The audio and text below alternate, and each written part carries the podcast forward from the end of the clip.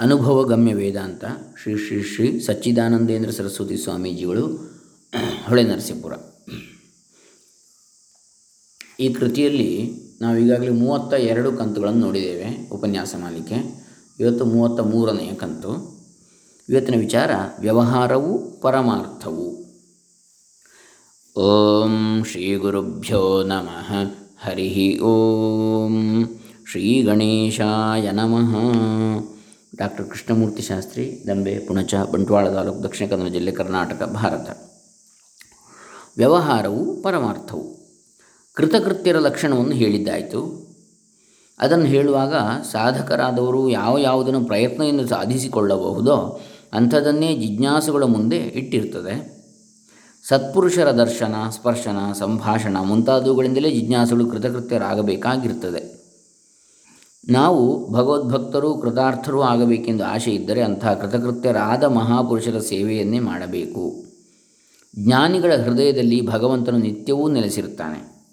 ವಸ್ತುಗಳನ್ನು ಭೋಗಿಸುವುದರಿಂದ ಅವುಗಳ ರುಚಿಯನ್ನು ಗೊತ್ತು ಮಾಡಿಕೊಳ್ಳಬಹುದೇ ಹೊರತು ವಸ್ತುಗಳನ್ನು ಬಿಟ್ಟು ಬರಿಯ ರುಚಿಯನ್ನೇ ಹೇಗೆ ನೇರಾಗಿ ಕಂಡುಕೊಳ್ಳಲು ಕೊಳ್ಳುವುದಾಗಲಾರದೋ ಹಾಗೆಯೇ ಪರಭಕ್ತರು, ಪರಜ್ಞಾನಿಗಳು ಆಗಿರುವ ಸತ್ಪುರುಷರ ಸೇವೆಯಿಂದಲೂ ಅವರ ಉಪದೇಶದಿಂದಲೂ ತತ್ವವನ್ನು ಅನುಭವಕ್ಕೆ ತಂದುಕೊಳ್ಳಬೇಕಾಗಿರುತ್ತದೆ. ಕೇವಲ ತತ್ವವು ಸಿಗುವುದಿಲ್ಲ. ಆ ಮಾಧ್ಯಮ ಇಲ್ಲದಿದ್ದರೆ ಹೇಗೆ ವಸ್ತುಗಳನ್ನು ಭೋಗಿಸುವುದನ್ನು ಮಾತ್ರ ಅವಳ ರುಚಿಯನ್ನು ಗೊತ್ತು ಮಾಡಿಕೊಳ್ಳಬಹುದು ಮತ್ತು ವಸ್ತುಗಳನ್ನು ಬಿಟ್ಟು ಬರಿಯ ರುಚಿಯನ್ನು ನೇರವಾಗಿ ಹೇಗೆ ಕೊಂಡುಕೊಳ್ಳಲಿಕ್ಕೆ ಆಗುವುದಿಲ್ವೋ ಕಂಡುಕೊಳ್ಳಲಿಕ್ಕೆ ಅದೇ ರೀತಿಯಲ್ಲಿ ಪರಭಕ್ತರು, ಪರಜ್ಞಾನಿಗಳು ಆಗಿರುವ ಸತ್ಪುರುಷರ ಸೇವೆಯಿಂದಲೂ ಅವರ ಉಪದೇಶದಿಂದಲೂ ತತ್ವವನ್ನು ಅನುಭವಕ್ಕೆ ತಂದುಕೊಳ್ಳಬೇಕಾಗಿರ್ತದೆ ನೇರವಾಗಿ ಆಗುವುದಿಲ್ಲ. ಅವರಿಗೆ ಶರಣು ಬಂದು ತಾವು ನನ್ನನ್ನು ಉದ್ಧರಿಸಬೇಕು ಎಂದು ಕೇಳಿಕೊಂಡರೆ ಅವರು ಶಿಷ್ಯರ ಅಧಿಕಾರವನ್ನು ಅರಿತು ಅವರವರ ಅಂತಸ್ತಿಗೆ ಇಳಿದು ತಕ್ಕ ಬೋಧೆಯನ್ನು ಮಾಡ್ತಾರೆ. ನಾವೆಲ್ಲರೂ ನಿತ್ಯ ಶುದ್ಧ ಮುಕ್ತ ಸ್ವಭಾವದವರೇ ಆಗಿರುತ್ತಿದ್ದರೂ ಅವಿದ್ಯೆಯ ಮಬ್ಬಿನಿಂದ ನಮ್ಮ ಅಂತಃಕರಣದಲ್ಲಿ ಪರಮಾರ್ಥ ತತ್ವದ ಅರಿವು ಉಂಟಾಗದೇ ಇರ್ತದೆ. ಜ್ಞಾನೇನ ತು ತದಜ್ಞಾನಂ ಯೇಷಾಂ ನಾಶಿತಮಾತ್ಮನಃ. ತೇಷಾಮ ಆದಿತ್ಯವಜ್ಞಾನಂ ಪ್ರಕಾಶಯತಿ ತತ್ಪರಂ. ಭಗವದ್ಗೀತೆ ಐದನೇ ಅಧ್ಯಾಯ ಹದಿನಾರನೇ ಶ್ಲೋಕ. ಎಂದಿರುವಂತೆ ಯಾವ ಮಹನೀಯರಿಗೆ ಜ್ಞಾನದಿಂದ ಅಜ್ಞಾನವು ತೊಲಗಿರುವುದೋ ಜ್ಞಾನೇನ ತು ತದ್ ಅಜ್ಞಾನಂ ಯೇಷಾಂ ನಾಶಿತಂ ಆತ್ಮನಃ. ತೇಷಾಂ ಆದಿತ್ಯವತ್ ಜ್ಞಾನಂ ಪ್ರಕಾಶಯತಿ ತತ್ ಪರಂ. ಅವರಿಗೆ ಸೂರ್ಯನು ಸ್ವಭಾವದಿಂದಲೇ ಎಲ್ಲವನ್ನೂ ಬೆಳಗಿ ತೋರಿಸುವಂತೆ ಜ್ಞಾನವು ಆ ಪರಮಾತ್ಮನ ತತ್ವವನ್ನು ಬೆಳಗಿ ತೋರಿಸ್ತದೆ. ಜ್ಞಾನಿಗಳ ದೃಷ್ಟಿಗೂ ಅಜ್ಞರ ದೃಷ್ಟಿಗೂ ಬಹಳ ವೈಲಕ್ಷಣ್ಯವಿರುತ್ತದೆ ವ್ಯತ್ಯಾಸ. ಯಾಕಂದರೆ ಅಜ್ಞರು ಪ್ರಾಕೃತರಂತೆ ಲೌಕಿಕ ವ್ಯವಹಾರವನ್ನು ಮಾಡುತ್ತಿರಲಿ, ಸಾಧಕರಾಗಿ ವೈದಿಕ ವ್ಯವಹಾರವನ್ನೇ ಮಾಡುತ್ತಿರಲಿ, ಅವರ ವ್ಯವಹಾರವೆಲ್ಲವೂ ಅವಿದ್ಯೆಯ ಕಾರ್ಯವೇ ಆಗಿರುತ್ತದೆ. ಅವಿದ್ಯೆ ಎಂದರೆ ಪರಮಾರ್ಥ ಸತ್ಯನಾಗಿರುವ ಆತ್ಮನನ್ನು ವ್ಯವಹಾರದಲ್ಲಿ ಸತ್ಯವೆಂದು ತೋರಿದರೂ ಆತ್ಮನಿಗಿಂತ ವ್ಯತಿರಿಕ್ತವಾಗಿ ನಿಜವಾಗಿ ಇಲ್ಲದ ಶರೀರೇಂದ್ರಿಯ ಮನಸ್ಸುಗಳನ್ನು ಒಂದನ್ನು ಒಂದೆಂದು ಭಾವಿಸಿಕೊಂಡು, ಒಂದನ್ನು ಇನ್ನೊಂದೆಂದು ಭಾವಿಸಿಕೊಂಡು, ಒಂದರ ಧರ್ಮವನ್ನು ಇನ್ನೊಂದರಲ್ಲಿ ಹುಟ್ಟುಗಟ್ಟಿಕೊಂಡಿರುವುದು. ಉದಾಹರಣೆಗೆ ಶರೀರ, ಇಂದ್ರಿಯ ಮನಸ್ಸುಗಳನ್ನು ನಾನು ಅಂತ ತಿಳ್ಕೊಳ್ಳೋದು. ಆತ್ಮವನ್ನು ನಾನಲ್ಲ ಅಂತ ತಿಳ್ಕೊಳ್ಳೋದು. ಅದು ಬೇರೆ ಅಂತೇಳಿ ಪರಮಾತ್ಮ.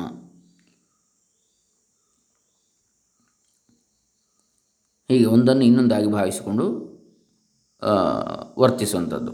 ಶಾಸ್ತ್ರೀಯವಾದ ಕ್ರಿಯಾಕಾರಕ ಫಲ ವ್ಯವಹಾರವೇ ಆಗಲಿ, ಜ್ಞಾತೃಜ್ಞೇಯ ಜ್ಞಾನ ವಿಭಾಗದ ವ್ಯವಹಾರವಾಗಲಿ, ಎಲ್ಲವೂ ಈ ಅವಿದ್ಯೆಯ ಕ್ಷೇತ್ರದಲ್ಲೇ ಇರುತ್ತದೆ ಅದು ಸತ್ಯವೆಂದೇ ಬಗೆದು ಅಜ್ಞರು ಎಲ್ಲ ವ್ಯವಹಾರವನ್ನು ಮಾಡುತ್ತಿರುವರು. ಆದರೆ ಜ್ಞಾನಿಗಳು ಹಾಗಲ್ಲ. ಅವರು ವ್ಯವಹಾರವನ್ನು ಮಾಡುತ್ತಿರುವಂತೆ ತೋರುವಾಗಲೂ ಅವರಿಗೆ ಅದರಲ್ಲಿ ಸತ್ಯತ್ವ ಬುದ್ಧಿ ಇರುವುದಿಲ್ಲ. ಇದು ಮಿಥ್ಯೆ ಅಂತ ತಿಳಿದಿರ್ತಾರೆ ಅವರು. ಇದನ್ನು ಭಗವಂತನು ದೃಷ್ಟಾಂತಪೂರ್ವಕವಾಗಿ ಹೀಗೆ ತಿಳಿಸಿಕೊಟ್ಟಿರ್ತಾನೆ ಯಾ ನಿಶಾ ಸರ್ವಭೂತಾನಾಂ ತಸ್ಯಾಂಜಾಗರ್ತಿ ಸಂಯಮಿ ಯಸ್ಯಾಂಜಾಗ್ರತಿ ಭೂತಾನಿ ಸಾ ನಿಶಾ ಪಶ್ಯತೋ ಮುನೇ ಭಗವದ್ಗೀತೆ ಎರಡನೇ ಅಧ್ಯಾಯ ಅರವತ್ತೊಂಬತ್ತನೇ ಶ್ಲೋಕ. ಪರಮಾರ್ಥವೆಂಬುದು ಸರ್ವಭೂತಗಳಿಗೂ ಬ್ರಹ್ಮಾದಿ ಸ್ತಂಭ ಪರ್ಯಂತವಾಗಿರುವ ಎಲ್ಲ ಪ್ರಾಣಿಗಳಿಗೂ ಕಗ್ಗತ್ತಲಿನಂತೆ ಇರುವುದು. ಕತ್ತಲೆಯಲ್ಲಿ ಎಲ್ಲ ಪದಾರ್ಥಗಳು ಕಪ್ಪೆ, ಯಾವುದೊಂದು ವಸ್ತುವನ್ನು ಇಂಥದ್ದೆಂದು ಗೊತ್ತು ಮಾಡುವುದಕ್ಕೆ ಬರುವಂತಿರುವುದಿಲ್ಲ ಅಲ್ಲವೇ? ಪರಮಾರ್ಥವೆಂದರೆ ಅಜ್ಞಾನಿಗಳಿಗೆ, ಅಜ್ಞರಿಗೆ ಹಾಗೆ. ಪರಮಾರ್ಥ ಒಂದಿದೆ ಎಂದು ಬಲ್ಲವರು ಹೇಳಿದರೆ, ಹಾಗಿದ್ದರೆ ಅದು ನಮಗೇಗೆ ತಿಳಿಯ ತಿಳಿಯಬರಲಲ್ಲದು ಎಂದು ಅವರು ಶಂಕಿಸುತ್ತಿರುವರು. ರಾತ್ರಿಯಲ್, ರಾತ್ರಿಯಲ್ಲಿ ವ್ಯವಹರಿಸುವ ಗೂಬೆಯೇ ಮುಂತಾದ ಪ್ರಾಣಿಗಳಿಗೆ ಹಗಲು, ಸೂರ್ಯನು ಪ್ರಚಂಡ ಬಿಸಿಲು, ಬೆಳಕು ಇರುತ್ತಿದ್ದರೂ ಬೆಳಕೆಂದರೆ ಏನೆಂಬುದು ಹೇಗೆ ಗೊತ್ತಾಗುವುದಿಲ್ಲವೋ ಹಾಗೆ? ಎಲ್ಲವೂ ಪರಮಾತ್ಮನೊಬ್ಬನೇ ಎಂಬ ನಿಜವೂ ಶಾಸ್ತ್ರಾಚಾರ್ಯರ ಉಕ್ತಿಯನ್ನು ಕೇಳಿದ ಮೇಲೂ ಅವರಿಗೆ ತತ್ವವು ಮನಸ್ಸಿನಲ್ಲಿ ಮಿಂಚದೇ ಇರುತ್ತದೆ. ಈ ಅಜ್ಞರ ನಿಶಾ ಕಾಲದಲ್ಲಿಯೇ ರಾತ್ರಿಯ ಕಾಲದಲ್ಲಿ ಸಂಯಮಿಯಾದ ಜ್ಞಾನಿಯು ಎಚ್ಚೆತ್ತಿರುವನು. ರಾತ್ರಿಯ ಕಾಲ ಅಂದರೆ ಈ ಅಜ್ಞರ ಯಾವ ವಿಷಯ, ವಿಷಯದ ಬಗ್ಗೆ ಅವರಿಗೆ ಕತ್ತಲೆ ಅಂತೇಳಿ ತೋರಿ ಬರ್ತದೋ, ಯಾವುದನ್ನು ಅವರು ಅರ್ಥ ಮಾಡಿಕೊಂಡಿಲ್ಲವೋ ಅಂತಹ ವಿಚಾರದಲ್ಲಿ ಸಂಯಮಿಯಾದ ಜ್ಞಾನಿಯು ಎಚ್ಚೆತ್ತಿರುವನು. ಎಲ್ಲೆಲ್ಲಿಯೂ ಆತ್ಮನೊಬ್ಬನೇ ಇರುವನಲ್ಲ. ಕೂಟಸ್ಥ ನಿತ್ಯ ಚೈತನ್ಯ ಸ್ವರೂಪನಾದ ಆ ಪರಮಾತ್ಮನನ್ನೇ ಇವರು ಕಾಣದೇ ಇರುವರಲ್ಲ ಎಂದು ಮರುಕದಿಂದ ಪರಿತಪಿಸುತ್ತಿರುವನು ಜ್ಞಾನಿ.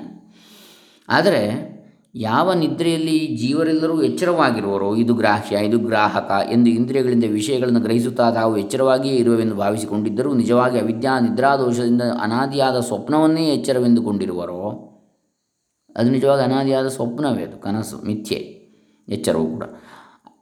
ಆದರೆ ಅದೆಲ್ಲವೂ ನಿಜವಾಗಿ ರಾತ್ರಿಯೇ ಇವರೆಲ್ಲರೂ ಕನಸು ಕಾಣುತ್ತಿದ್ದಾರೆ ಎಂದು ನಿಜವನ್ನು ಕಂಡಿರುವ ತತ್ವಜ್ಞಾನಿಗೆ ಎಂದಿಗೂ ಆ ವ್ಯವಹಾರದಲ್ಲಿ ಪರಮಾರ್ಥ ಬುದ್ಧಿ ಉಂಟಾಗಲಾರದು.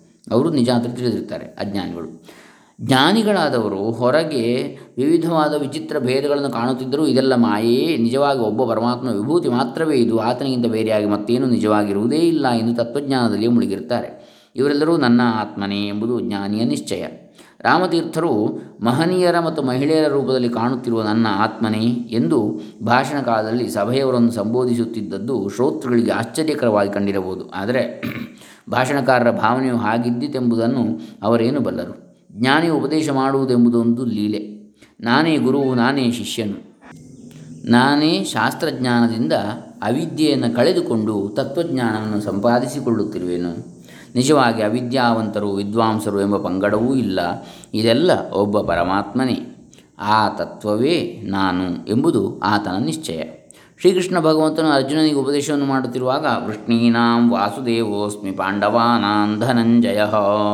ವೃಷ್ಣಿಗಳಲ್ಲಿ ವಾಸುದೇವನಾಗಿ ಕಾಣಿಸಿಕೊಳ್ಳುತ್ತಿರುವವನು ನಾನೇ, ಪಾಂಡವರಲ್ಲಿ ಅರ್ಜುನನಾಗಿ ತೋರುತ್ತಿರುವವನು ನಾನೇ ಎಂದಿರುವುದು ಬರಿಯ ಉಪಚಾರದ ಮಾತಲ್ಲ. ಭಗವದ್ಗೀತೆ ಹತ್ತನೇ ಅಧ್ಯಾಯದ ಮೂವತ್ತೇಳನೇ ಶ್ಲೋಕ.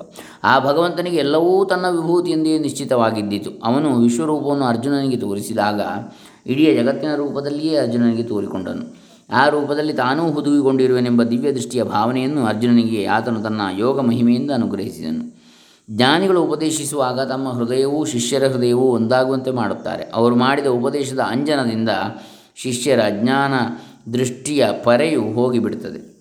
ವ್ಯವಹಾರವೆಂದರೆ ನಡೆ ನುಡಿ ಬಗೆ ಎಂದು ಮೂರು ವಿಧವಾಗಿರುವ ವ್ಯಾಪಾರ. ಅಜ್ಞರು ಈ ವ್ಯವಹಾರವೇ ಪರಮಾರ್ಥ ಸತ್ಯ ಎಂದುಕೊಂಡಿರ್ತಾರೆ ಈ ವ್ಯವಹಾರವು ಮೊದಲು ಇದ್ದುಕೊಂಡಿದ್ದು ಜ್ಞಾನಿಗಳು ಉಪದೇಶ ಮಾಡಿದ ಬಳಿಕ ಮರೆಯಾಗುವುದಿಲ್ಲ. ಅವಿದ್ಯೆ ಎಂಬುದು ಹಿಂದೆ ಇರಲಿಲ್ಲ, ಈಗಲೂ ಇಲ್ಲ, ಮುಂದೆಯೂ ಇರುವುದಿಲ್ಲ ಎಂಬ ದಿವ್ಯ ದೃಷ್ಟಿಯನ್ನು ಅವರು ಅನುಗ್ರಹಿಸುತ್ತಾರೆ ಅಷ್ಟೇ. ಸೂರ್ಯನು ಉದಯಿಸಿದ ಮೇಲೆ ಕತ್ತಲೆಯನ್ನು ಕಸವನ್ನು ಗುಡಿಸುವ ಹಾಗೆ ಒಂದು ಕಡೆಯಿಂದ ನಾಶಗೊಳಿಸುವುದಿಲ್ಲ.